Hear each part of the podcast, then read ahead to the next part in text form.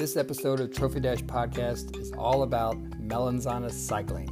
It's a two part episode. First part, I'm interviewing Coach James Welch, and the second part, I'm interviewing the riders Abby Teed, Abby Green, Grace Williams, Julie Torbeck. It's great to hear how they all got interested in Little Five, how they found Melanzana, how they bonded together, and how they ultimately uh, showed up on race day and executed their strategy to win the race. It's a good conversation. You're going to love it. Thanks for listening.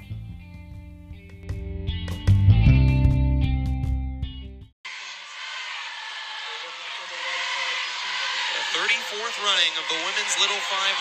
One more lap to go for Melanzana to win their final race. Here's the white flag. Abby Teed will finish it off for Melanzana. She is two laps up on everyone in the field with the exception of Theta, who will finish second and is a lap and a half back. What a special moment here. Melanzana getting ready to celebrate. They qualified 13, founded in 2012. Their highest finish was fourth. They will win their first ever Little 500. Here comes Teed around the final turn.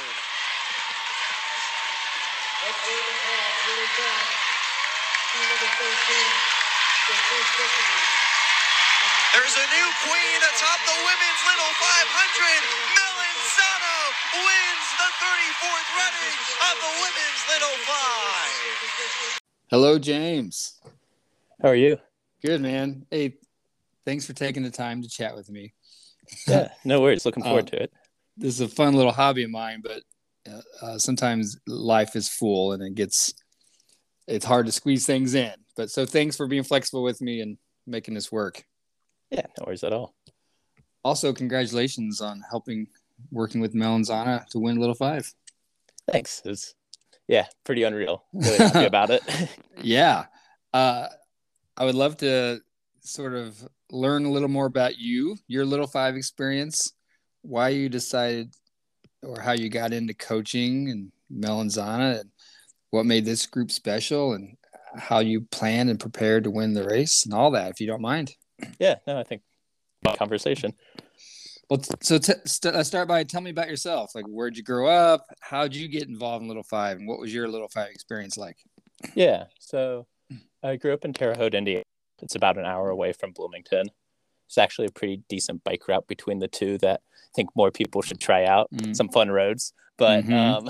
um, um, so I got involved with Little Five kind of serendipitously, as I'd imagine most people do.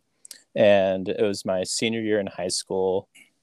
I decided to run track my senior year. I'd been playing soccer and swam throughout high school. What year was And- this? Uh, 2013. 2013. Okay, so you're senior high school, 2013. Yeah, found out I was actually like way better at running than um, swimming, but didn't make the sectional team. And one Which of my friends, uh, Terre Haute North- Terre Haute North. Okay, got it. yeah, and one of my friends was doing a triathlon that weekend. Figured I'd go do that and have something to do for the weekend. And the person that was organizing the triathlon was Ethan Page, who is a senior on the Grey Goat team in 2013. so Grey Goat Little 500 team, and Mhm. I with his brother, and we were just talking. He brought up that he'd been riding in this race at IU, and I'd seen Breaking Away growing up. I was like, oh, that sounds kind of interesting. And he told me he could put me in contact with the team if I um, ended up being interested. Which, luckily for me, he'd said that before he saw me riding a bike. Um, so I ended up doing the triathlon the next day. Was using my dad's hybrid bike. I think one of the brakes was rubbing. It was miserable. I was so drained by the time I got to the run. But Mm. um, so that's why I think it was probably for the best.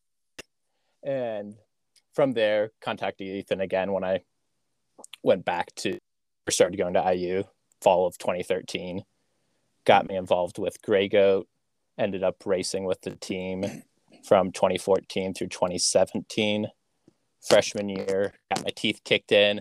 It was um, just a brutal race for me, and I think that was a really cool experience for me overall because we went from freshman year having the worst result for Grey Goat to by our senior year, we just kept getting better every figuring Yeah. out more things, and we're able to um, get second, which was our best result Yeah, at that time.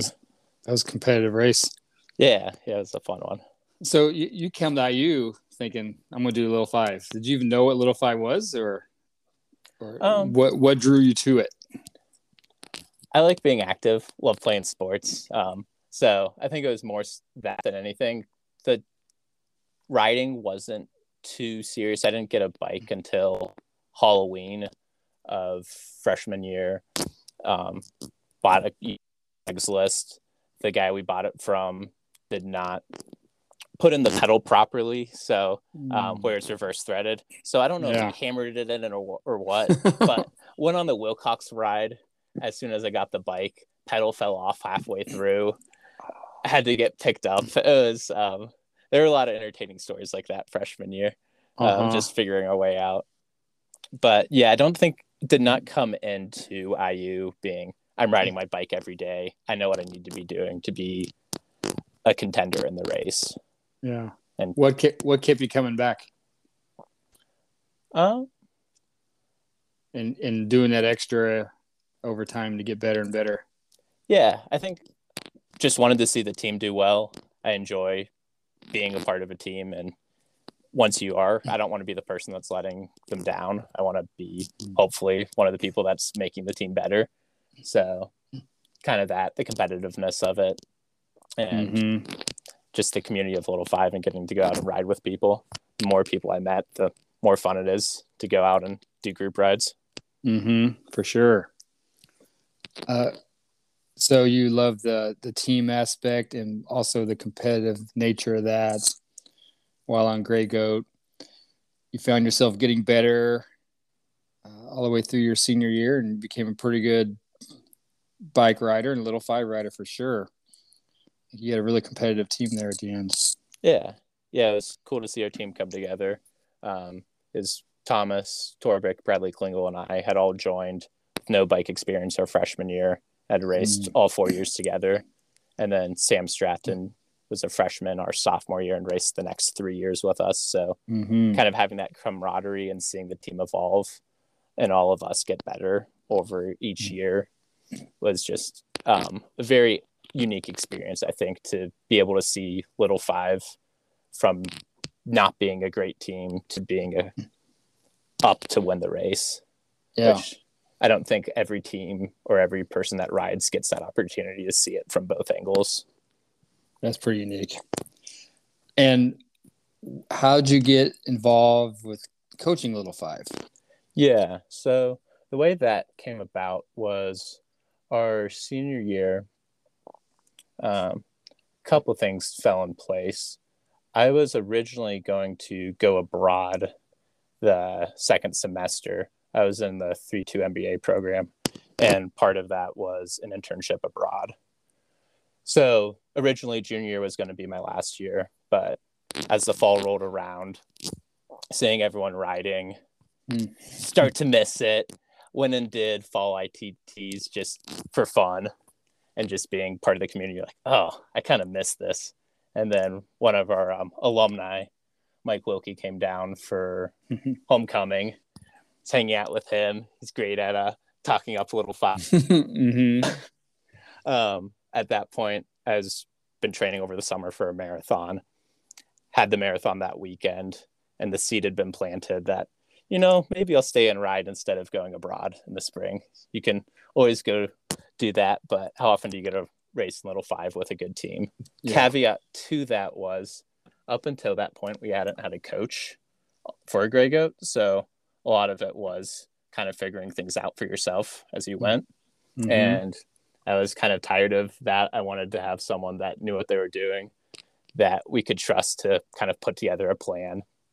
So I told Thomas, "Hey, I'll join the team if you can find us a coach." And Thomas um, reached out to Luke Cobfell, and he ended up starting to coach us. And how I got involved with coaching was Luke then coached us and he's continued to coach the next several years. He was also coaching Melanzana at the time. Mm, okay. So as a result of that, we started to hang out with Melanzana a lot more, got to become friends with all their team. And as I said, I was staying a fifth year since I was doing a five year program. I'd raced the first four years, so I wasn't eligible to ride my fifth year. And we'd had Thomas, Bradley, and I all graduate. So I was really there to kind of help. I was really able to be there to help mentor the goats that uh, fifth year and try to really make it a reloading year rather than a rebuilding year, which they were able to pull off, which was Yeah. fantastic to see. And started to get a little bit involved with helping Melanzana as well, just in that aspect of hanging around the track.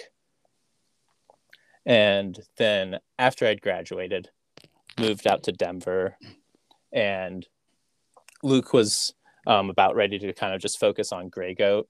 And I talked to him, talked to the alumni of Melanzana, and said, you know, I really enjoy coaching. If you guys want, I can step up and help out the team. Mhm. So, long-winded answer. Mhm. Fall slash winter of 2018 is when I got or became the official coach of Melanzana. But Okay. there were definitely a lot of pieces in the puzzle that got me to that point. Yeah. What did you um what would you have to learn or do differently as a coach as opposed to a writer? What you know, what did you not have in your toolbox yet? You had to kind of expand on. Yeah. Um, I honestly think a lot of it was similar in regards to trying to get people motivated to go out and ride, trying to make sure that as a team, everything's functioning properly. And I think with three years without a coach, I had had a lot of the back end experience already Mm-hmm. of what you need to do to be a coach. I think the biggest jump is definitely being in the pit on race day and making those decisions because those four riders, or maybe two if you only have two racing, are the ones that have been putting in the hours all year. And you do not want to be making a call that could end up setting them up um, for failure. So I think the stress of that is pretty high to me. Yeah. And you've probably seen it go both ways. I know I have as a coach. Like, 100%. yeah, you, you don't always make the right call. Right? No, and sometimes it might be the right call, but the way uh, the dice roll, Yeah. still, yeah, it's still a bike race and it's very unpredictable well to shine the light back on sort of this group yeah, uh, I had interviewed the ladies earlier today and i asked them about what it, i asked abby teed what was it like this fall coming into the year with the team? Because you know grace and abby green have not even joined the team yet by the fall. Correct. uh, and she kind of laughed.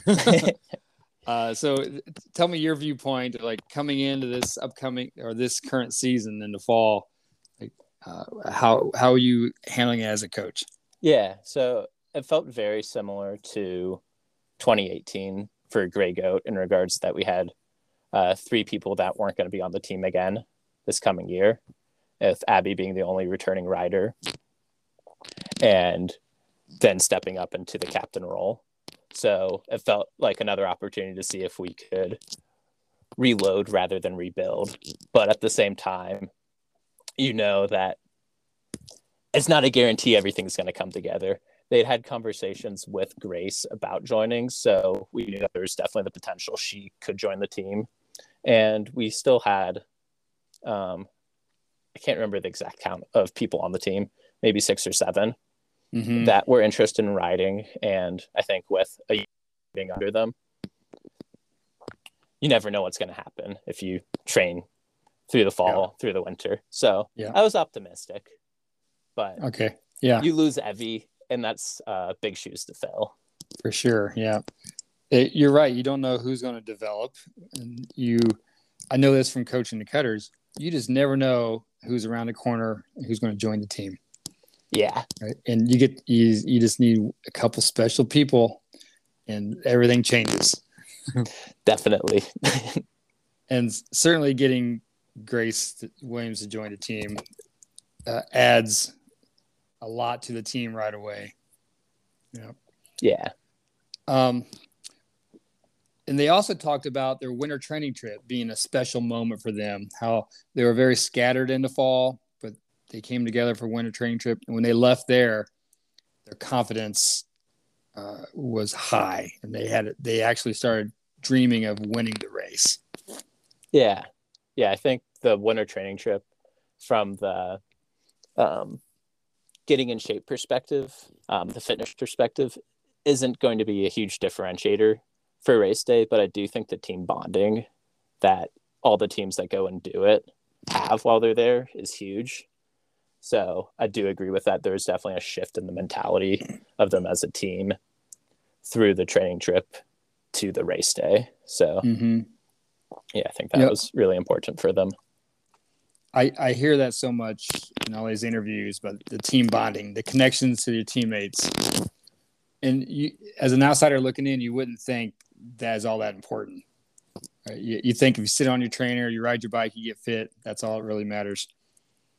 But Totally. there's something there's something special about this bike race that it matters how well you, you get along with your teammates.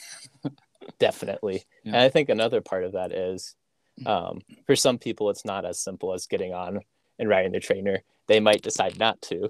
But if you're starting to bond with your teammates, you Mm. have um, other people that you're thinking about and looking at the bigger picture. So I think that part Mhm. might have a big, big impact as well. Mhm. Which now that I'm talking to you about this, it's like we should get a fall training trip. Get that uh, Yeah, thought right. process started earlier. A little earlier, or even Yeah. summer. yeah. uh, an alumni summer trip or something. Um, so a, as a coach, knowing how important it is for like rider bonding connection, like w- how much attention do you put on that, or do you just allow the women to kind of create that themselves? Or More or maybe less. a, a, a mix. Yeah, I let them create it themselves. I had never actually gone on a winter training trip myself. Um, my senior year, I went down to Texas with Abel Barrera Duran and hung out with him and rode throughout winter break. Um, but that was kind of the extent of any I'd done. So wasn't the expert in what bonding they need to be doing there. So it's kind of an opportunity as long as they're all in the same house Mm-hmm. they're going to have time together and they're going to hang out. So I think keep it pretty simple in that regard. And then I'm writing out their training and they have opportunities to kind of do some practice races and whatnot, which is a little harder to line up during the school year with getting everyone together on the same day. Yeah. They they also told me there's a lot of rollers, right? Uh, eh, how does training look like like this past year from the fall through the year? Are they just doing a lot of base miles in the fall and they get more specific second semester? Yeah, How, how did how did how did it look for this year? Because I know it changes every year. Yeah. So I'd say more often than not, the focus I always try to have them do is base miles on the fall. And as you get closer to race, you start doing more race specific intensity. So over the winter, unfortunately, that does mean more rollers than they'd probably like, but Mm-hmm. did pay off this year. So happy to, it's good to see what it does. But Yeah. Yeah, I think simply it boils down to big miles in the fall if you can get the team motivated to do them, and then shorter, higher intensity as you get closer to the race. Yeah. It's not really rocket science, is it? No, really. Um, but it's getting the right riders together that want to do it, that look forward to doing it, and just doing it. totally. Um, so, at what point did you have a feeling that you had a winning team here? Yeah. So as I said, I was optimistic all year. I think if you're going to be training every day, you have to be thinking about how you can make the team win. But I was really missing out where I had the most confidence in the team that I'd had since I started riding Mm. and just seeing how the entire team did. I think we had the majority of them make it to semifinals, and then watching Grace ride the competition off her wheel in the finals. Um, watching that, I was like, we have we have the person we need that um, to get this done, Mm-hmm. and still haven't really seen her sprint. I don't know if anyone has since all the road races she's been doing this spring have been on a gravel bike without road gearing and Yeah. missing out. She was riding up the front the whole time. So hopefully at some point we'll get to see what she's capable of sprinting. But we knew that she had fantastic endurance and seeing that she had enough top end speed and missing out combined with that endurance was when I really knew this is the year that we are going to do it. Yeah. You know, not every runner becomes a good cyclist, but somehow Melanzana got, was able to get two runners. Yeah, we got lucky. Yeah, it, I mean, it sort of is because uh, I've coached a lot of runners who don't become good little five riders. Really, Interesting. it, it doesn't always correlate. You know, Yeah. Do you see anything that you think kind of makes the difference? no. Yeah. It- I, I I don't know if you can put a finger on it. Really. Okay. Yeah. Yeah.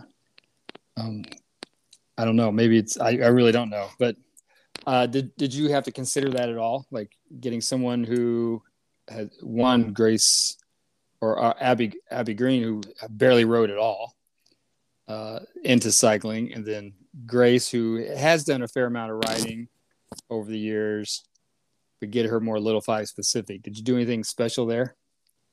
Um, I think, like we said with training, the getting little five specific is pretty simple as well. Ride on a little five bike, you're going to get better at riding on a little five Yeah. bike. Um, right. Right. Obviously, focusing on that higher cadence and then Mhm. watching race tape so that um, you can have as much stored in your brain Mm. going into the Mhm. race is so important when you only get to do it once a year. Yeah. They, they, they mentioned a workout like uh, 10 by three minutes on the rollers, and that was brutal, but they knew it was like similar to ITTs. So you, you, you gave them a reason to do it, like it paralleled ITTs or an effort that would parallel team pursuit. So they weren't just on the trainer, like riding without any thoughts. They had a vision. So I, th- I think that's a great use of uh, how to motivate them. Totally. And then I think one other thing that we've been trying to do with Melanzana is rather than just here's the workout, go do it, explain to them the physiology physiological benefits of riding at Zone 2 of doing VO2 efforts. And I Mhm. think as they've started to pick up the why, then they're a little more motivated to go and do it. So having that visualization that you mentioned of, oh, this is an ITT effort combined with, oh, by doing this, I'm going to be increasing my um, mitochondrial density or whatever thing we're focused on at the moment, Yeah. which is going to help produce more power. I think having those two aspects and whichever one latches onto their brain the most, which is probably, oh, this is an ITT effort, Yeah. gives them more of, yeah, Keeps a simple. reason to get on the bike. So the the team was talking about winter training trip, and they, I forget who it was, but someone said we can lap the field, and you know that's a bold statement. uh, Yeah. I, I, I've I've heard that a lot from a lot of teams, and it's never that easy ever. No, Uh, w- when did a, a dream like that become an actual strategy on paper? for sure. Um, so there's a lot of thoughts that went into this in regards that we'd considered it the previous year, and based on all the races I'd been in, lapping the field doesn't happen. You'd Mhm. seen Hans Hans do it. You'd seen Woj do it. You'd seen Teeter do it.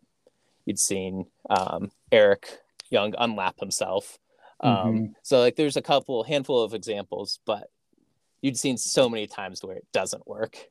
So having that sitting in the back of your head, you've yeah, you've seen the failures and you don't want to see your team blow up and Yeah. not work out. So I think Grace was the one that reached out to me about it of like, hey, I really think we should do this after ITTs this spring. And seeing her performance and knowing how much endurance she had, she'd done a gravel race earlier in the spring and placed second. She'd run rim to rim to rim in Arizona at the Grand Canyon. So it's around a 50 mile run Yeah. in the fall. Fantastic engine. You know that she has the endurance. And when you saw that, oh, she has the speed as well, we thought this is actually an opportunity for us. Mm-hmm. And then the strategy of it also seemed like it could definitely work in our favor this year.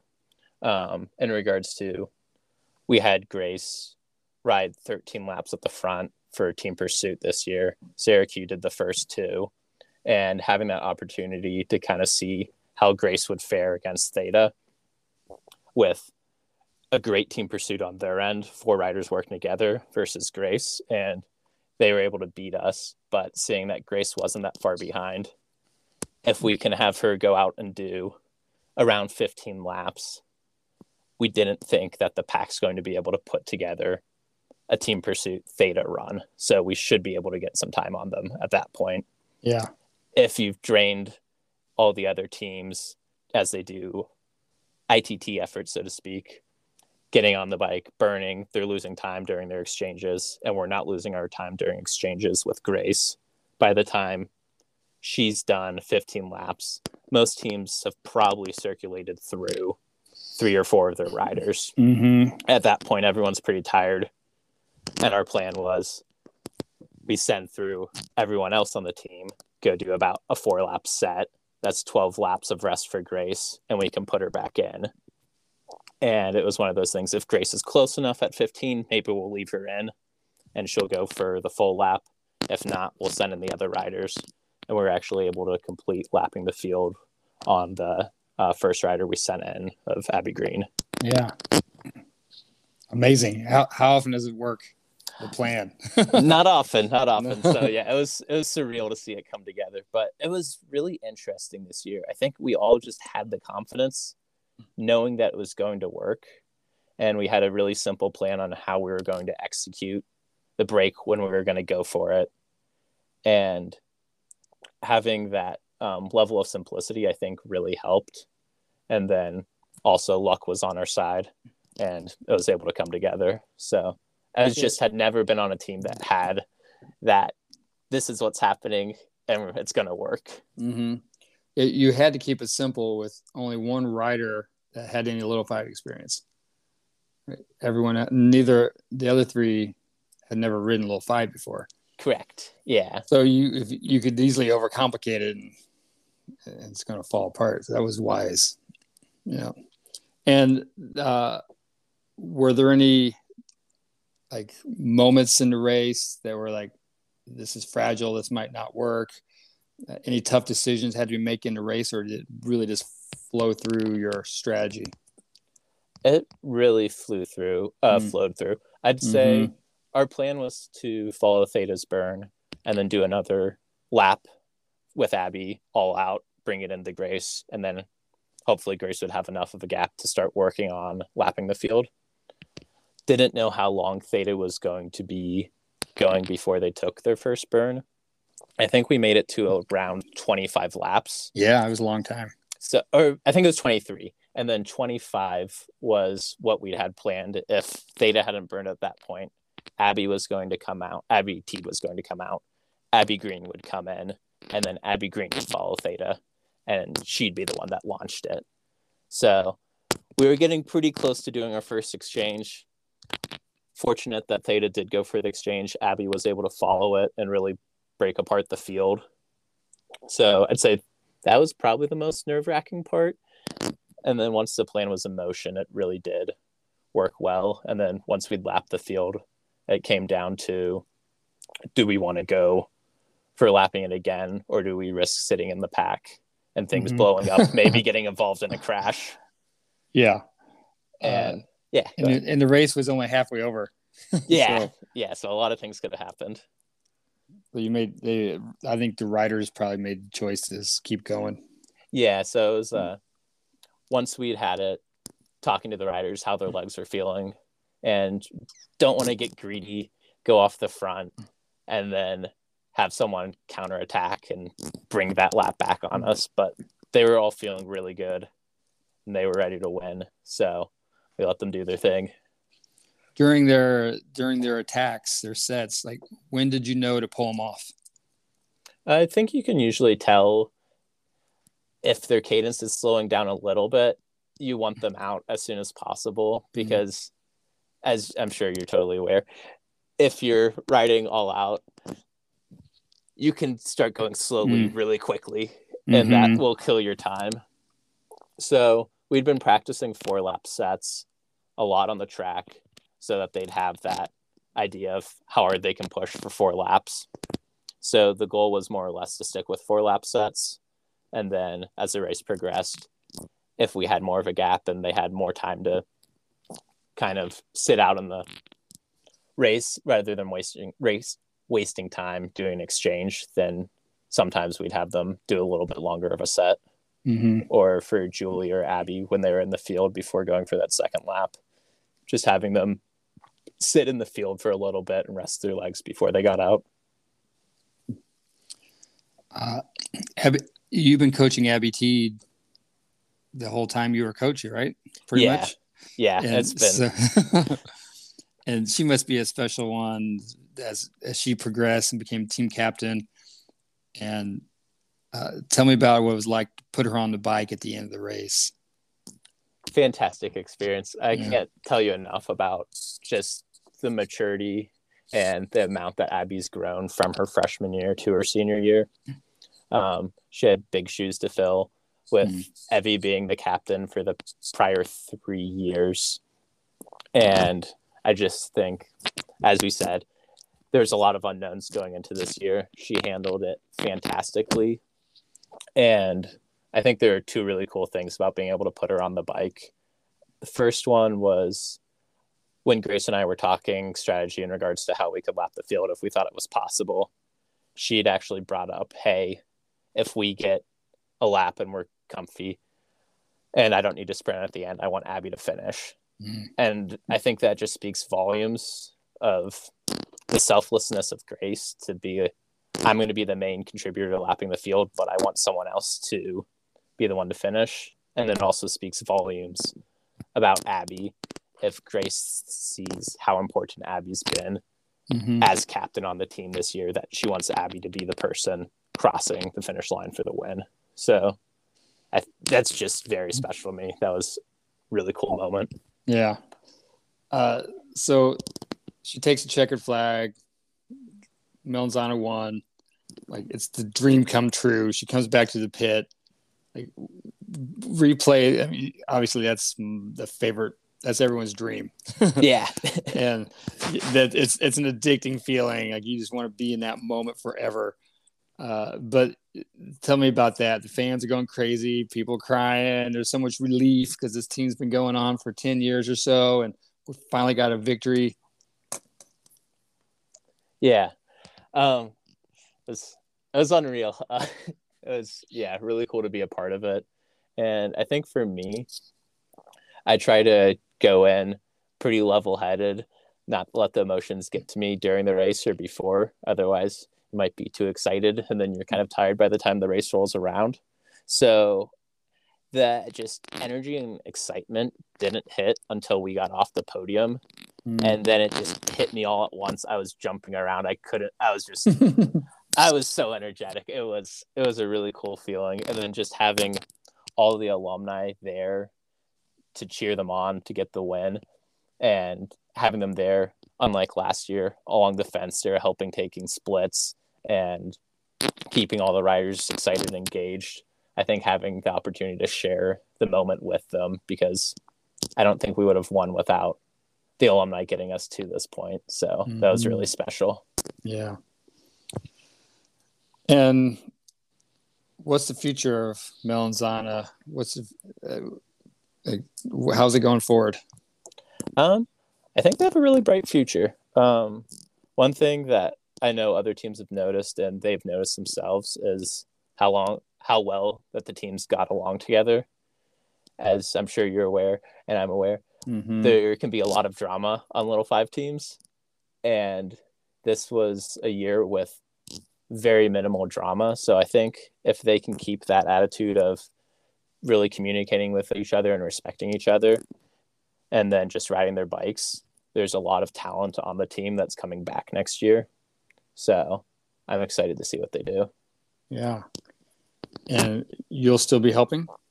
Um, so the goal when I started coaching was to get Melanzana, um, the girls as they are riding, enough of a background with cycling that they could then end up coaching once they're alumni. Mm-hmm. Part of that is if you look at the women's race, there aren't a ton of women coaching the, the women's teams, which just seems kind of weird. So I'd been telling Abby and the team since I took over in 2018 that that was the goal. So the goal this year is hopefully that we can transition to having the alumni start to coach.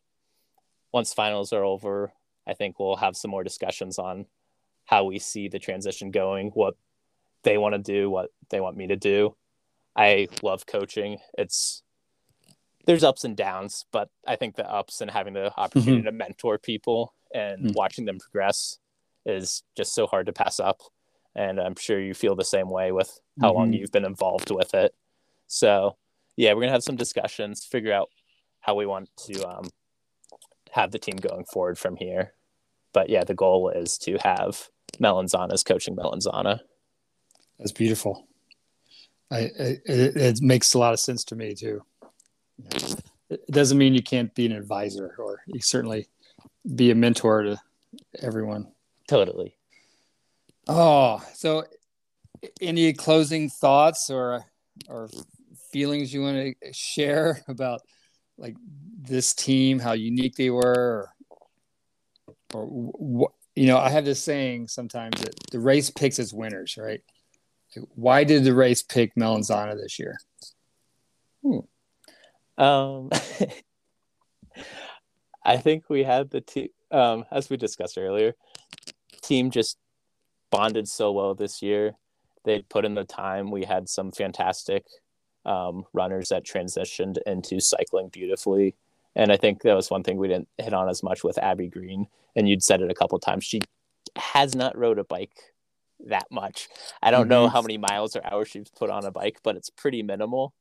And I was honestly super happy when she didn't make quals team because I knew that that was another week that I got with her to focus on workouts and the leg speed rather than resting up for quals. So just seeing the transition that she made and the team as a whole, really watching the race tape, getting involved with the race and going into it with the confidence to win was, I think, how they ended up putting things together and coming away yeah. with the win. Yeah, and and Abby Green joins the team because it's a good fit for her. So it's a healthy team dynamic.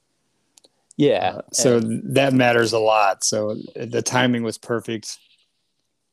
Yeah. Mm-hmm. And I don't know the entire background of her joining, so I'm not going to try to um, mm-hmm. step in and say where it was. But from my understanding, it was that she'd hung out with the team some and saw how well that they got along and she wanted to be part of it and wanted to still yeah. be involved in a sport so kind of that yeah. energy the vibe that they were giving off that was attracting people to join you can't fake that you can't that's the magic sauce right there yeah all right well mr Welsh, thank you for your time yeah no it's a uh, pleasure uh, and thanks for your contribution to little five and and uh, helping this helping these women uh, learn about this event and ultimately take it over and empowering them to to coach themselves. I think it's great. Yeah, no worries. And thanks for doing these um, podcasts. I have listened to a couple and can't listen to them all at once because I just get so jazzed. Hearing about Little Five, you get excited for all the opportunities and the improvements that could be made. So really appreciate that. And I'm going to try to oh, yeah push these out to the riders and see if that can kind of help them get excited. I, I hope it does. I hope it's a collection of the stories that future riders can hear. And, yeah. And it, can show people that there's many ways into this event, but there are, if you listen close enough, there's some common threads through the, every story. Yeah. And thanks for taking the initiative to do that. Yeah. You're welcome. But I think the one other thing that I think would be incredible if you could do for this podcast would be um, as we try to get more fields to fill out the women's team or women's field, more teams mm-hmm. to fill out the field, and same with the men's.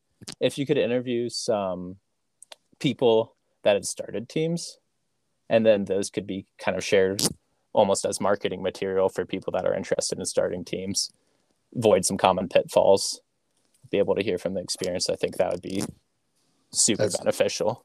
Thanks for that. I will get on that. That's a great idea. Cool. Well, thanks again, Jim. All right, man. Take care of yourself and look forward to seeing you around. All right. Sounds good. All right. Bye bye. See ya. All right, ladies, Melanzana, thank you for taking the time to connect. I, I really wanted to do this in person, but life gets busy and finals and so this is this is going to be fine anyway. So thank you for your time. Yeah. No problem. Uh, congratulations on winning Little 500. what a what a big day. Thanks. Thank you. I, I would love to hear uh, about each of you individually, about your team, uh, how you prepared for the race, and and how the race went, and how you've been doing after the race. If you're if everyone's down with that, Sure. yeah. Yeah. Good. can we start with some introductions? Maybe uh, your name, where you grew up, what year in school you are, how much Little Five experience you have. Yeah. Um, Abby, do you you want me want to go first? Sure. Um, okay. My name is Abby Teed. I'm a senior. I'm studying human biology. Um, I'm from Indianapolis originally. Um, and I rode for the first time my freshman year in the race. So three years because of COVID. What what year was that, Abby? Uh, Your freshman year, 2019. 2019. Okay, so you're yeah you like you just said you were pre-COVID, COVID, blah blah blah. All right, Yeah. who's next? Uh, I can go. Uh, my name is Grace, and I'm from Bloomington, and yeah, I'm also a senior, and this is my first year doing Little Five. From joining in the fall, so One and done, huh? yep. All right, Abby Green or Julie? Yeah, I guess I can go. I'm a junior, soon to be senior, and I'm studying neuroscience. I'm from Fort Wayne, Indiana, but um, I joined Little Five. I think it was like end of February, um, and so this was my first race, obviously. Okay, Yeah. Um, I'm Julie Torbick. I'm from Vernon Hills, Illinois. I'm a senior also, um, studying comprehensive design. And I've been riding for four years, but this was also my first year riding in the race. all right. Okay, well, so a lot of so really had an all rookie team, or not not quite rookie, but uh, I guess Abby Teed had some experience. Okay. Yeah. Uh, and so tell me, tell me who, uh, tell me about Melanzana. Like, I know you've been her team for t- 10 years. Talk to me about the origins of the team, who helps the team, like how the team get evolved. Um, so we came about because our founder Dana um, split off from Teter originally, um, and so she decided she was going to start her own team her senior year, um, and we've kind of just snowballed from there. Um, our coach's name is James Welch. He lives in Denver, Colorado, so it's a lot of remote coaching and help from him, but we're very grateful to have him. Um, what else? Is that everything? Well, Abby T, tell me how you found Melanzana and why, why, how, why'd you, why'd you pick that team? Okay. Um, actually, Melanzana found me. Um, Evie Peterson, our old captain, knew who I was um, because I was competitive in the sports that I played in high school. Um, we both swam and ran, and we went to rival high schools. So when she found out that I was coming to IU, she got my number. Um, and before I had graduated from high school, asked me asked me to join the team.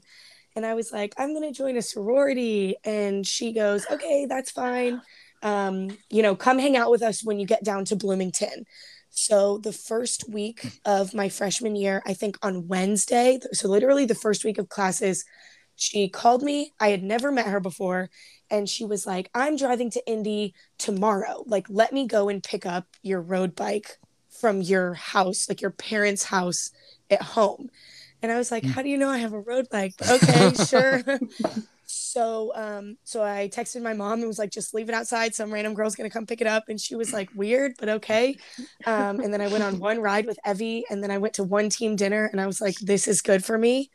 Um in the November of my freshman year I decided that I wasn't going to sign up for Rush and I was just going to stick with Zana. Mhm. So that's kind of my my Zana origin story. Wow, Evie really got you. Yeah, she's quite convincing. what you said it was good for you. Like other than Evie, what else? What else about it did you really get attracted to? Um, I loved the culture of the team. I loved that we were friends with other teams in the community and that there were, we had two fifth year grad students that were still in Bloomington, um, Melissa Ford and Anna Harris, now Anna Collier.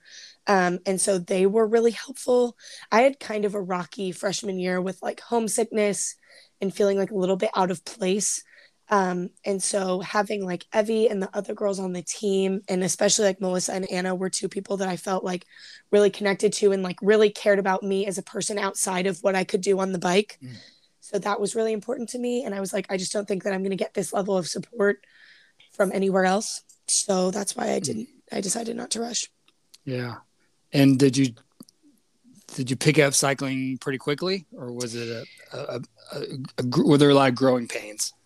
Oh, there were certainly a lot of growing pains. I had been cycling a little bit, but like only on indoors on a trainer because I got like two or three stress fractures um, running cross Mm. country and track during high school. So I kind of started biking because my my dad did Little Five his senior year, and my mom is like does Ironmans. Um, so they bike, and so I kind of got into it that way. But then riding on the road the first time in Bloomington, Evie like hit a curb and ran over, and I didn't know how to unclip, and I like ran over her body. so it was like it was an it, it took a while to get used to, but I got there eventually. okay. Uh, what about you, Abby Green? Um, my Melanzana origin story. Yeah. I guess it it's really connected to Grace um, because we were friends um, back when we were both on the same like cross country team at IU. I mean, we met my, when I was a freshman and she had just transferred from New Mexico, and so we were both kind of new to it together.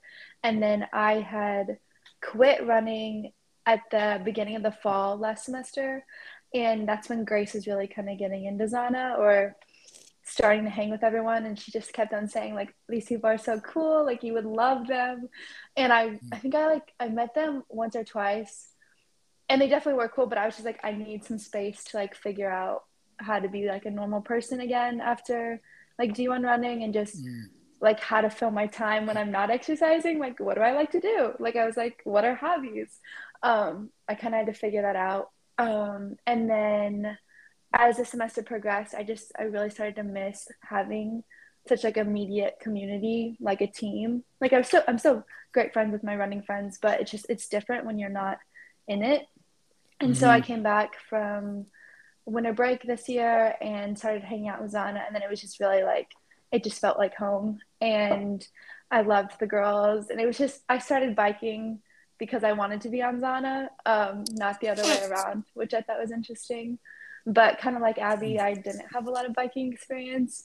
And it was kind of like a running joke how many times I would fall over when I was Mm. trying to like clip out of the road bike. Um, because that like still happens. But yeah, no, I, I can't imagine being on any other team. And did have you just started cycling this since New Year's? Yeah, so I was lucky enough to have a gravel bike. Um, I bought it in 2020 in like the original COVID because I also was um, dealing with a stress fracture, kind of like Abby Teed. Um, and my dad took me on a couple rides, but then I got better and I stopped biking. Um, so it's been a, like a big learning curve for sure. hmm Okay, uh, Julie, let's hear your story. Yeah, I, so I mean, uh, I, I I've known you for a long time, but so I know part, I know I know part of your story probably the most, but I'd love to hear your version of it. Yeah, so I knew about Zana um, before I even got to college, um, mainly because my brother was on Grego, and as soon as I decided to come to IU, he was like, join Zana, like talking to them already. But I wanted to choose my own path, so I didn't listen to him. Um, um, and then I wasn't like completely sure if I was going to even be a part of Little Five, but once I got to school, I actually met um, Emily Carrico and Ivy Moore at the involvement fair and was just talking to them and um, really enjoyed that, really enjoyed the conversation with them, went on a few rides with them, and decided that um, this was a community that I wanted to be a part of. Um, so I was actually on I was on ski my freshman year, and I I did enjoy being a part of that team. But then um, I had met Melanzana, and I almost felt like that was a better fit for me. Um, Mhm. So because of that, I decided to move on. And um, I will say just like that, I think it was a good move for me, and they really became my best friends and my family. And from then on, I just like I enjoyed cycling more. Um, and yeah, I think it was only like uphill from there. And uh, you're a senior now. It's hard for me to believe. Yeah, yeah, Uh, so you've been you've been gaining experience on the bike, and this is your first race. You made it. yeah. That's that's a big that's a big deal. Mm-hmm. Yeah, it was really exciting. Um, a lot of hard work, but I'm glad that I finally got to do it. And did your brother get to tell you uh, "I told you so" by, by, by the end of it? Um, yeah, I think he was a little bit jealous that we won and he never got that. But Yeah, I'm, I'm, su- I'm sure yeah, he was a very competitive bike rider. yeah. Uh, Grace, we, we covered some of your story and we covered some of your story in the earlier podcast, but let's hear it again. How'd you find Melanzana?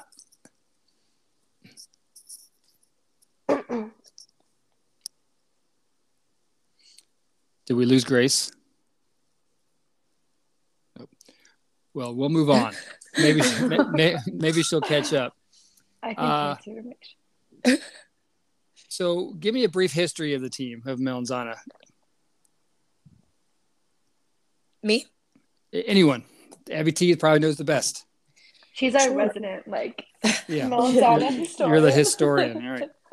Um, yeah, so we were founded in 2011, but this is technically the first year back. Um, but we had the off year with COVID, so it's our 10th race anniversary. Hmm. Um, and then, like I said earlier, Dana was our founder, and then we've been through a series of different um, different captains along the way. Um, but I joined when Evie was a captain. Evie was the captain. It was her sophomore year. Um, because when Melissa Ford was the captain prior to Evie, um, and when Melissa graduated and the other seniors that were with her, there was only, um, I believe, three sophomores. Um, so Evie became the captain and was the captain for three years. And the amount of respect that I have for her after being the captain for one year, I can't even imagine doing it for Yeah. three. Um, but yeah, that's that's kind of a, a basic backstory to Well- any specific questions? Abby, everyone says they were they just felt at home and they found their culture they were looking for. Like, what is the Melanzana culture? Like, I mean, what? How have you helped create that or continue that?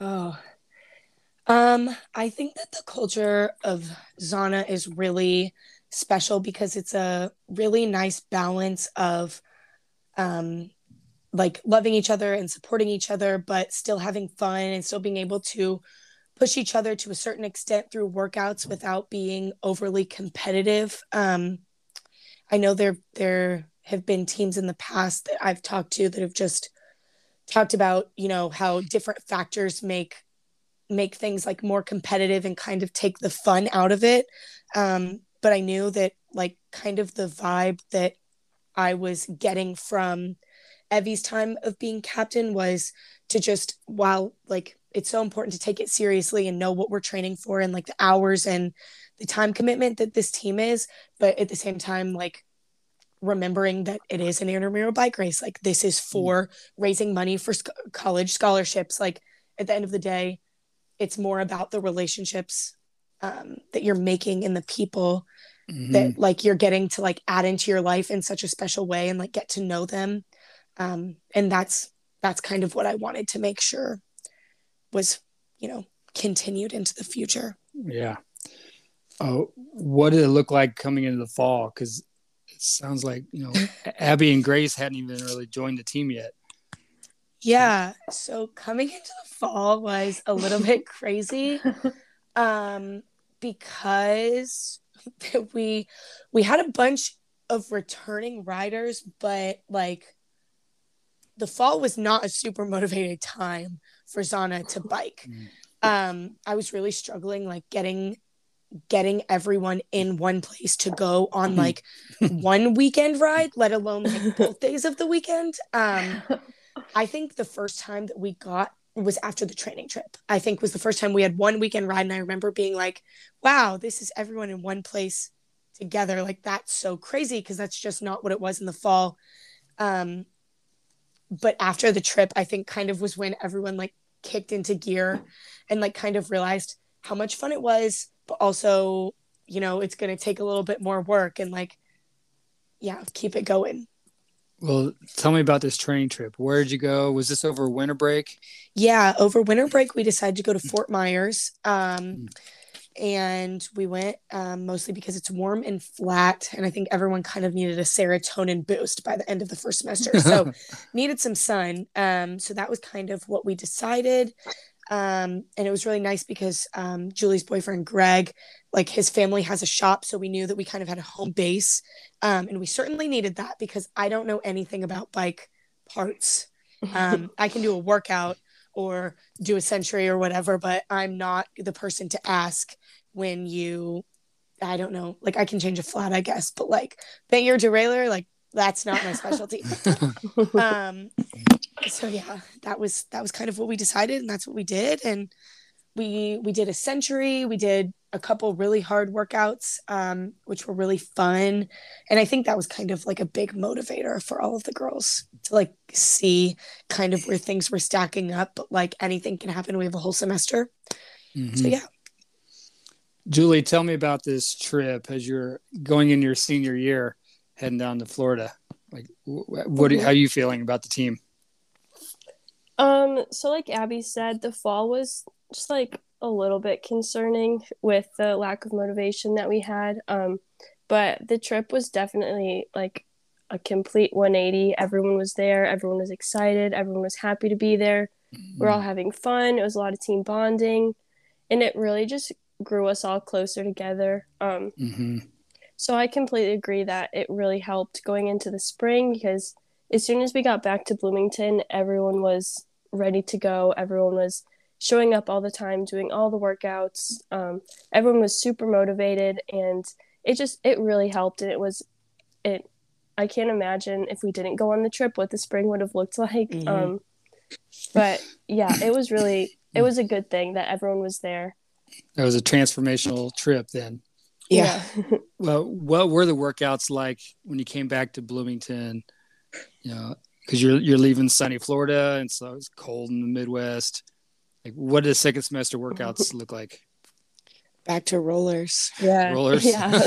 Can you guys can you guys hear me again? Yeah. Okay, mm-hmm. sweet. Yeah. Back to rollers in inside. Yep. In my Abby's basement. basement. The And dungeon. I would get up Yeah. early and do do 7 a.m. workouts together. yeah. Yeah. We made it fun though. We added some lights and like all the Zana memorabilia that we had. So like it felt really homey. Yeah. I think one of the first times I read with you guys, um, it was obviously on rollers because it's cold, but it was like like a hard workout, and I just remember laying on Abby's like kitchen floor, just like I didn't know like what I had gotten myself into. oh man, what a time! What is a what what's a hard roller workout for the weekend look like? Break it break that down for me. What what's a typical training workout? There was lots of like three minute intervals. Yeah. Yeah. We usually do um, zone two, three hours on the weekends. Um, and then on the weekdays, we do like two or three workouts that kind of vary in intensity. Like sometimes it's Mm. all sprint based.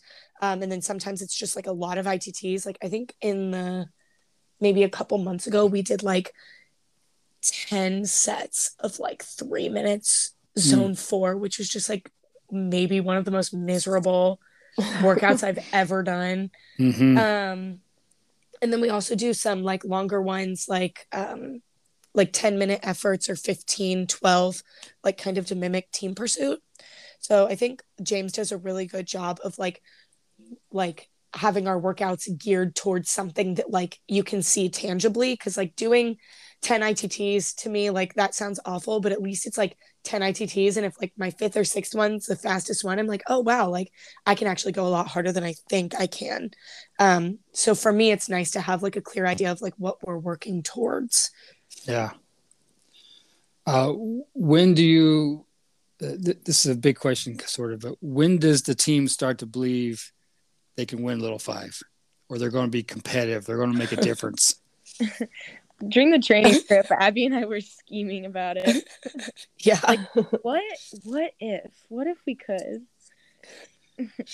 Grace was like Grace was like what if we lap the field and I was like okay like yeah let's do it and then she was like what if we lap it twice and I was like okay even better well, Grace, where did that idea come from? Like, like what about what on the training trip gave you that idea? Um, honestly, I it wasn't necessarily grounded in much because I still didn't quite know what I was getting myself into, but I just had heard that people had lapped the field before and I knew it could be done and I was just getting super excited during the training trip thinking about how our team could be really strong and how we could probably do it and yeah, just kind of dreaming up some ideas and getting excited about it. How does the dream become more tangible and, and actually become a strategy?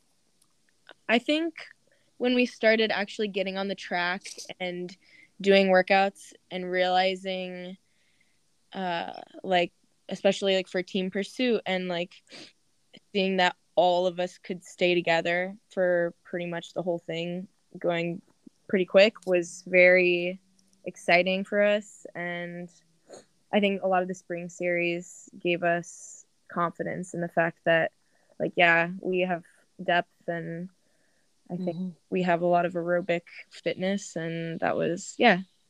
hmm And so, tell me what the strategy was going into the race. Like, like, break it down for me a little bit. Pre-race. Um, the the strategy was if everything went according to our own personal plan. Um, I was I started the race and I was just gonna sit in. Is everything Um, yeah, this um, and I was just gonna sit in until um another one of the competitive teams had a strong burn that I felt like I could get off the back of.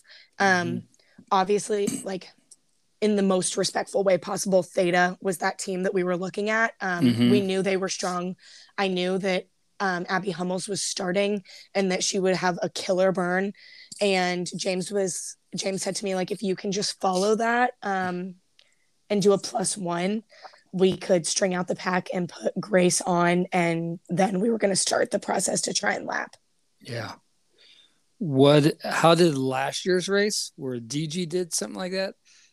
Uh, how did that affect this year's strategy, or did it at all?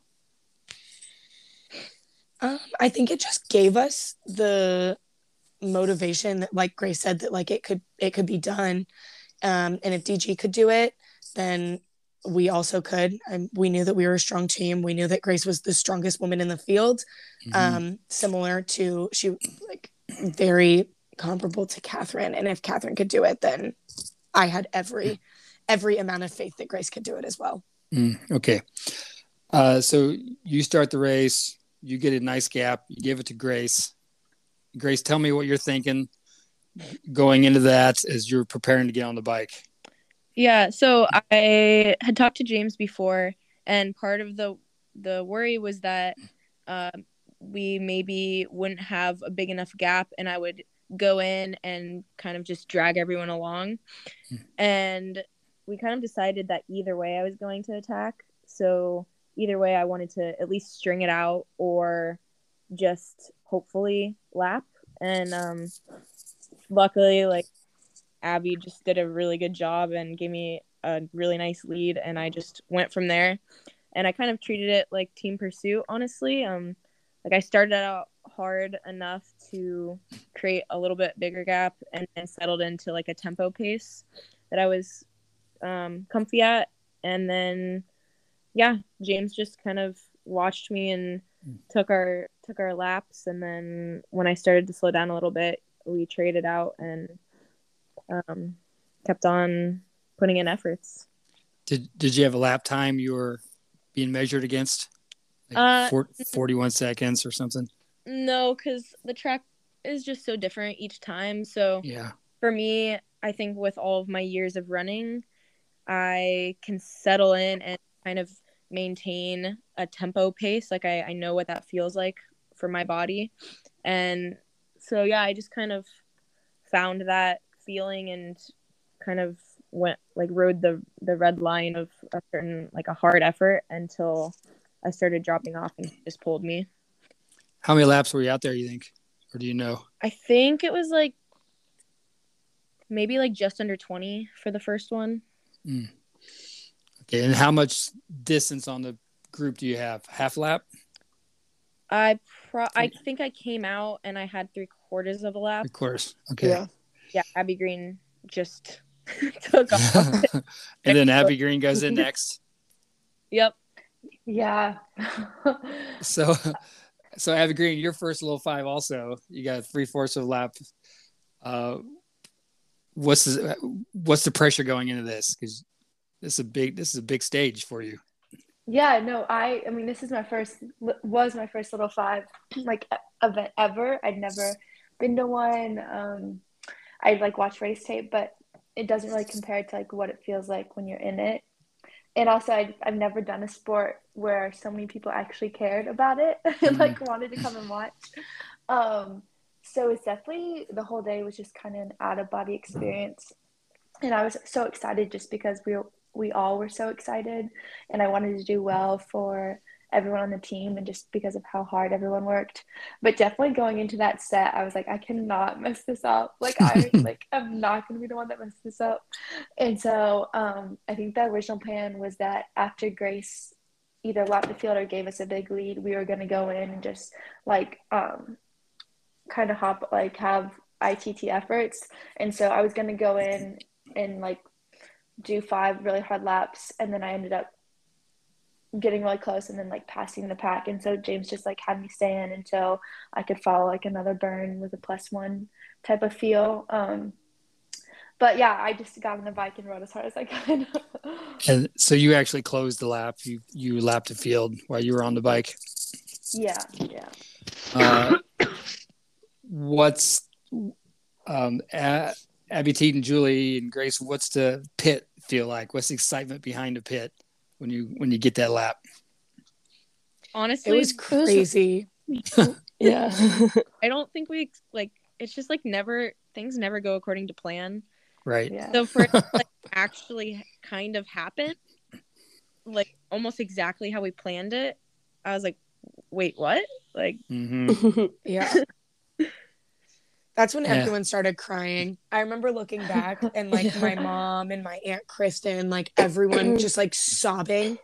And I like looked at Grace and I was smiling and I was like, oh my God. And she looked at me and goes, It's not over yet. I was like, okay, You're right. Well, she's she's right. We're only lap like halfway through the race at this point, aren't we? yeah, absolutely. No, she was absolutely right. uh, so then then, but then you just the team doesn't decide just to sit in and protect their lead. Like, who's on after Abby Green? I think That was Julie me. went in really Yep. yeah Julie Yeah. goes in. Uh, Julie rides in the pack, uh, rides good Mhm. position, gets a gap, and then who goes in after Julie? Back to Abby Teed. Was it back to me? I think it might Yeah. I think so. I don't know. yeah It was Was it either me Abby or or Grace. Well, I think whoever is next keeps going. Basically, I think that was me again then. Yeah, I think it was you. was was that Mm-hmm. was that discussed before you got on the bike, or is that just a natural thing? I think This is what this is what I do best. Someone's gonna keep doing it. yeah, I think so our original plan was like to lap the field, give me a break with um, ITT efforts, and then throw me back in and have me try to lap again. And so yeah, James just asked me, he's like, "How do you feel?" And I was like, "I feel great," because I was so excited. And Mhm. so then he threw me back in, and our plan was honestly we we just didn't want to risk getting in any crashes and losing our laps, so we were like, might as well just try to get as far away as we can. Um, so yeah, I just went off the pack again, and I, yeah. I remember also James. I think I think it was Grace that was in. He asked us. He's like, "How you guys feeling? Do you want to do it again? Like, if this is your race, what do you guys want to do?" And we're all like, "Yeah, let's Yeah. go for it. Let's do it a second time." Mm. At that Were- point, there was so much like energy with all, like all the fans and like alumni there. I don't know, it like it was hard, but it definitely felt like there was like an extra like extra element or X factor that like we wanted to keep going like for Yeah. them too. and everyone else is kind of racing for second anyway. So you're you're at least their concern almost. Were there any close calls? Any moments of like like it could have it could have all gone away? Because it, it didn't seem like it when I was watching. I don't No. I don't think there was. no. I think we stayed pretty safe and raced smart and good. Didn't someone almost take you out, Julie? Yeah, Oh, someone forgot kind of about that. bumped into me a little bit when I was in the pack. Um, but it was more like bumping shoulders, and we've done honestly a lot of bike handling drills in the past. Um, I don't know, I don't remember what we did so much this year, but one year on our training trip, we specifically went to a field and we're just like bumping wheels, Oh, bumping yeah. shoulders, handlebars, everything like that. that and just like practice like that really helped for moments like this and even though i was getting bumped into um i was really stable and like it wasn't really anything that i was too worried about hmm Uh, well, I'm glad you didn't crash. Uh, so, Yeah. come down to the end of the race. Uh, there's a decision on who's going to be on the bike at the end. I, uh, I mean, I kind of I kind of know how it was made, sen- how it was made, but how did that decision get made, and why was Abby T the obvious choice? I think she's. I mean, she's put everything into Zana for the past four years. She's been our captain. She's been the one that strung us along this entire time and like made everything what it was. So it was just kind of like a unanimously like it was going to be Abby Teed. Mhm. Yeah, and like with so much, I feel like there's been like, again, like I'm new to Zana, obviously, but like there's been like a lot of new people this year and just coming in and out, and a lot of changes. And like Abby and like Julie, but like Abby as the captain has been like so consistent with what um like Zana should be, kind of like the heart of the team. That it's like it's easy, I think, to lose like the vibe or the culture of a team with so many changes, but I think she's like a real reason why it stayed the same. Um, and she's like just worked so hard throughout the year to keep everyone accountable. And yeah, I think that's one of the reasons too. hmm So Abby T, tell me about it. Like you're on the bike. When you when you get on, do you realize you're going to finish the race? Yeah. how many laps are you on there at the end? Like ten or something? That's- No, I think it was just five at the end. Oh, okay. Um, yeah, I knew that I was gonna finish because James was like, and then I was like, "What's the plan?" When Grace came out, or Grace was still in, and I asked him, I was like, "What's the plan? Do you want me to go back in?" And he was like, "No, we're gonna put Abby Green." in." And I was like, "Okay, totally, go ahead." Um, and there was like ten laps left, and he was like, "You'll finish," and I was like, "Oh, really?" And he was like, "Yeah, no, you're finishing." So Mm. that was cool. Well, tell me about the last lap. You get the white flag. Um, yeah. So uh, my mom said that the whole like my last like five or whatever laps, like I was just smiling the whole time. James was like, you were grinning. Yeah, you were yeah James, James was like, do not sit on anyone's wheel. Like, do not like just finish them. It's fine. Don't get crashed out. Just so I just like stayed and like did my own thing and like kind of swung all the way out wide, like was just doing whatever. Um, and then the white flag got you know, waved or whatever. And then when I was coming in on the last lap and they were waving the checkered flag, I was like, is this it or do I have one more? Is this it or do I have one more? Like I couldn't remember. And then I like looked up the board and it was like 100 laps scored. And I was like, oh my God, what if I like throw my hands up and then there's one more lap and it's so embarrassing. And I was like going through all of these like whatever, like scenarios in my head of what could possibly like go wrong. But then I just like threw my arms up and then everyone is screaming and it was so exciting. Mm-hmm. And I just rode over to the pit and like threw the bike down and like was giving everyone a hug. It was awesome. It yeah. was so cool. It was a lot of fun. And just just watching Abby on the bike too, we were all like, uh, I think when you, you had like two or three laps to go, we all just hopped off the trainer and we're just cheering Abby T and Abby T. like it, it was so happy for all of us that Abby was the one out there finishing it. Yeah. Mm-hmm. Definitely a lot of tears, like before she had finished oh. like, the race. I feel like that's like, okay, like this is it, this is it. Mm-hmm. And you had a fair amount of alumni back uh, this year we had almost everyone. We're, yeah, we're so lucky that every year all of the Zana alum come. Um, we have one one alum that couldn't come because she was like I think like a week or two before she's like due to have her first kid. so like she was like I'm not coming, obviously. Um, but other than that, we had almost everyone. So it was just amazing. It's it's been so cool to have everyone come back all these years. Mm-hmm. I'm sure they were just thrilled to be able to watch that and experience that. Yeah. Yeah. Uh, Dana came up to me like after at the end of the race. I think there was a group of us there, but she just she was just like, "This is better than if I had won it." And like hearing them say that, I don't know. It's just like such like so much love and selflessness that it feels like you're like a part of something so much bigger than just this team. Yeah. You know, um, it's really cool. Yeah. Uh, Abby Green and Grace. Uh, mm-hmm. your first little five like was there did you feel the pressure? Did you was there pressure? Like what was it like going into that stadium those people there? Because it's not like a track race or a cross country meet. I think we i mean grace can speak for herself but just like so excited. And i remember like we were talking a couple days before and it's like little five is a huge event and it means a lot for the people that work really hard for it and it does a lot for the community. But at the end of the day it matters because we care about it and we give it value. And i think mm. that made me feel better going into it knowing that i wanted to do well not because like my worth was contingent on it but i want to do well for the people i care about because they care so much about it.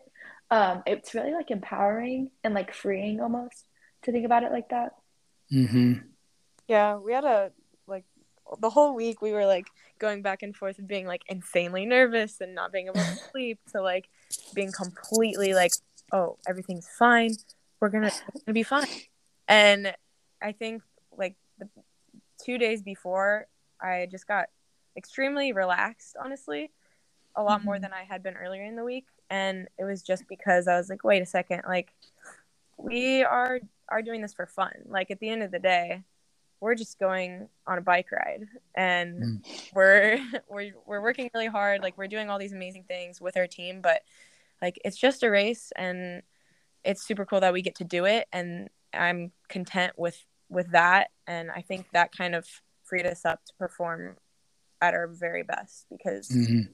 I didn't feel a ton of pressure like negative pressure instead it was just excitement and joy in the fact that we all got to do this together. Oh, that's good. And as we're recording this, we're I don't know, almost two weeks away from the race. Mm-hmm. What's it been like for you, ladies? And uh, you know, as you about to spread apart, like what what's what's that feeling like for you? Is there a letdown? Uh, have you enjoyed this time? I'm so sad to leave. Yeah. bittersweet. Yeah. Mm-hmm. Yeah. It just kind of all happened at once, and it's honestly like still hard to process everything. Like we are, we have like jobs and things we're moving to, and college is ending for some of us, and just little five happened, and then like writers week, just a bunch of stuff happening at once, and honestly, it's just a lot to, to like process. Mm-hmm. Abby Teed, how's how's Little Five help you grow? Oh gosh. Um it's taught me a lot of responsibility, that's for sure. Um especially this past year. Um I've really been able to like I I don't know. I I feel like I always was kind of the one that was like, yeah, whatever, like Vikings fine, but Zana's so cool and I'm here for little 5 and Zana, which of course is still true. Um but it's like I've kind of realized this year like how much more it is and like the amount of time that I've put into for the last 4 years has like completely changed my perspective on what a team is and what a team could be and um I've been on a lot of teams. I've played competitive sports my whole entire life and I'm I'm so sad to be an alum of this program because I don't know how I'm ever going to find something that it is as cool and special and like like Abby Green said like selfless is what like the culture that like our alum have created for Zana and I'm I'm glad to have helped to pass that on and I'm I'm sad it's over for me but all good things must come to an end. Mm-hmm. Or evolve. Yeah. Julie, you uh I know you've grown through all this. Your persistence, you stuck you stuck with something that didn't always come easy to you. Um, Mhm. Tell me, tell me how uh, what what it's like for you to gone through this. Yeah, so it was honestly such an amazing experience just from freshman year to now. Um, this is a position I've always wanted to be in, a feeling I've always wanted to feel since starting. Um, and it's just amazing, like how hard work really does pay off. And each and every one of us have just worked as hard as we possibly could to get to this point. And it's really cool that we got to do it together, especially knowing how much we love each other. And it's really just been my family throughout college, my family away from home. So it's hard for it all to come to an end, especially with just how much time we've spent together and how much hard work we've put in together. Um, it's gonna be it's gonna be a big change coming into next year just to be so far away from everyone else. Mm-hmm.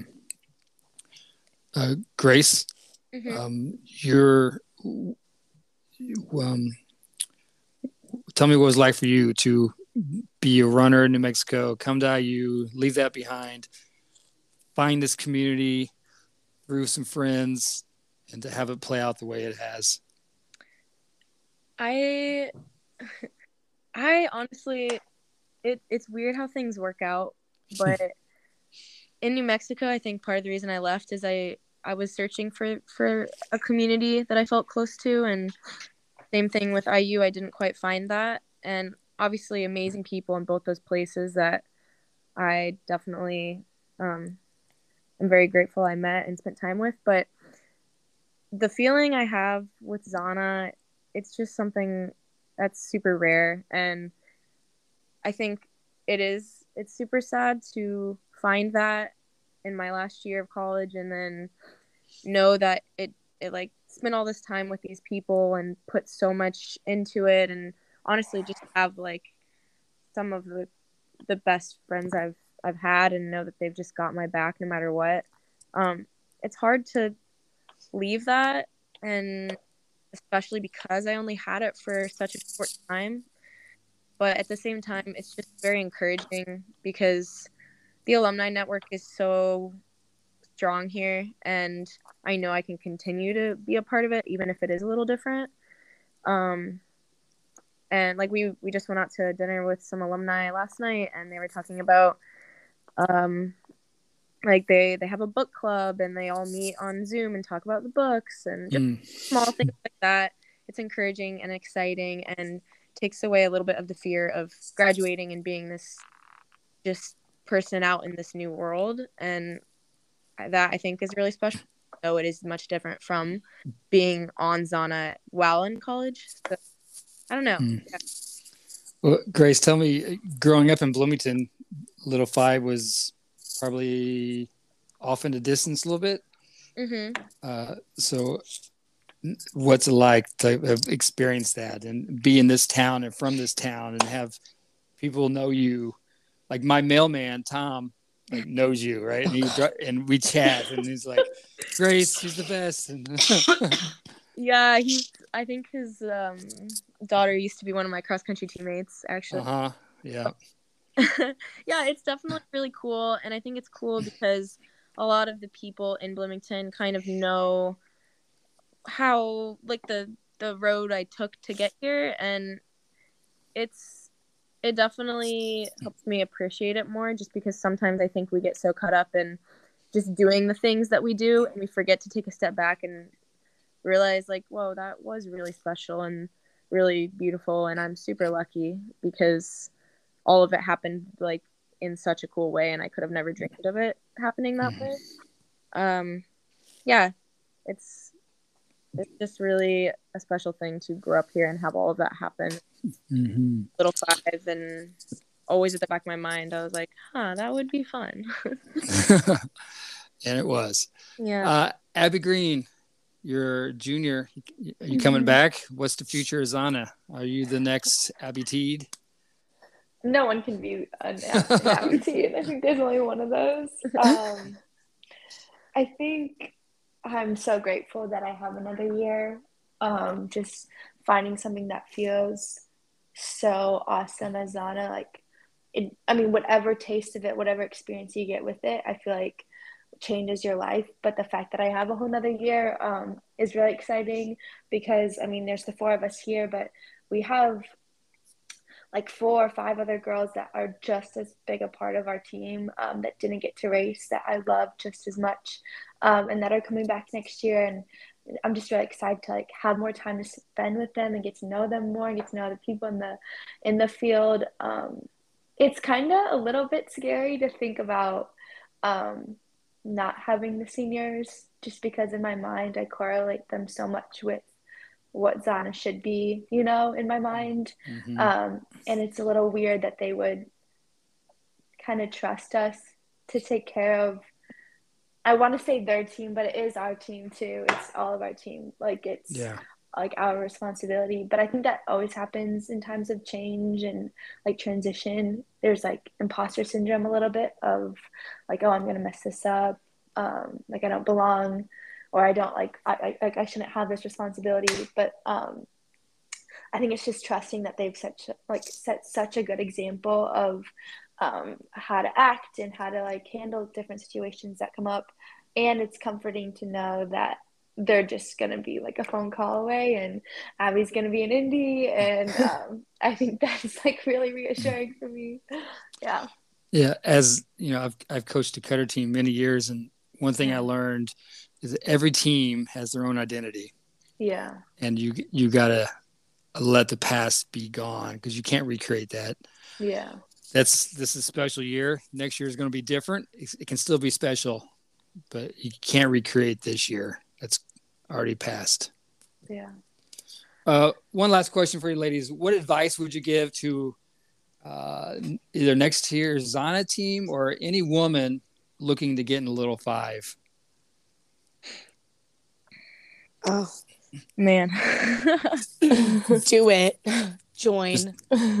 Find a group and it doesn't have to be Zana. There are so many women's teams out there with their own personalities and things that make them special. And if you had any other of those teams on this podcast, I think they would all tell you that they have the coolest, mm-hmm. most unique team and they love each other like nobody else. And so I'm biased. Um, I love I love Zana. I don't think I don't think there's anybody else like there else out there like us. But there are so many other other directions that you can go in. Um, but I mean, for the future Zana, I would say like just believe in yourself. I guess like you have every tool and resource, and you're all amazing people and strong riders and strong women, and you have all the potential. So just lean into it and and do it again. Mm-hmm. I kind of emphasize how important just team dynamic is. Like kind of going off what Abby was saying.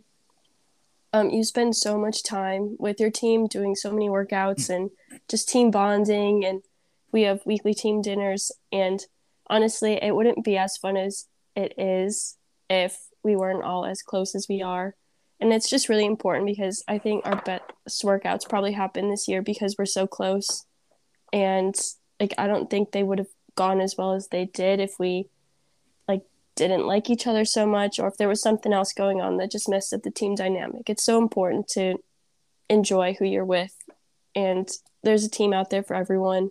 So it's just important to find that team that's right for you. Mm, that's good advice. Mm-hmm.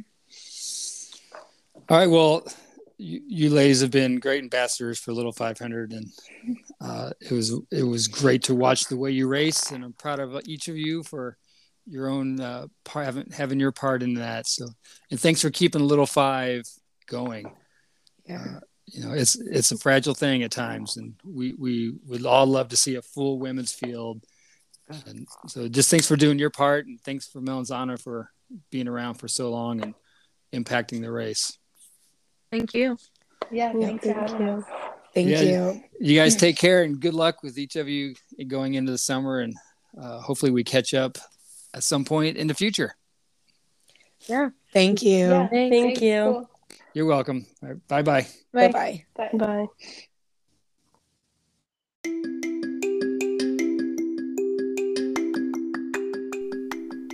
Thank you so much for listening. I sure love Little Five. I love these stories. And let's all continue to work together to make this super incredible event for future riders. Thank you.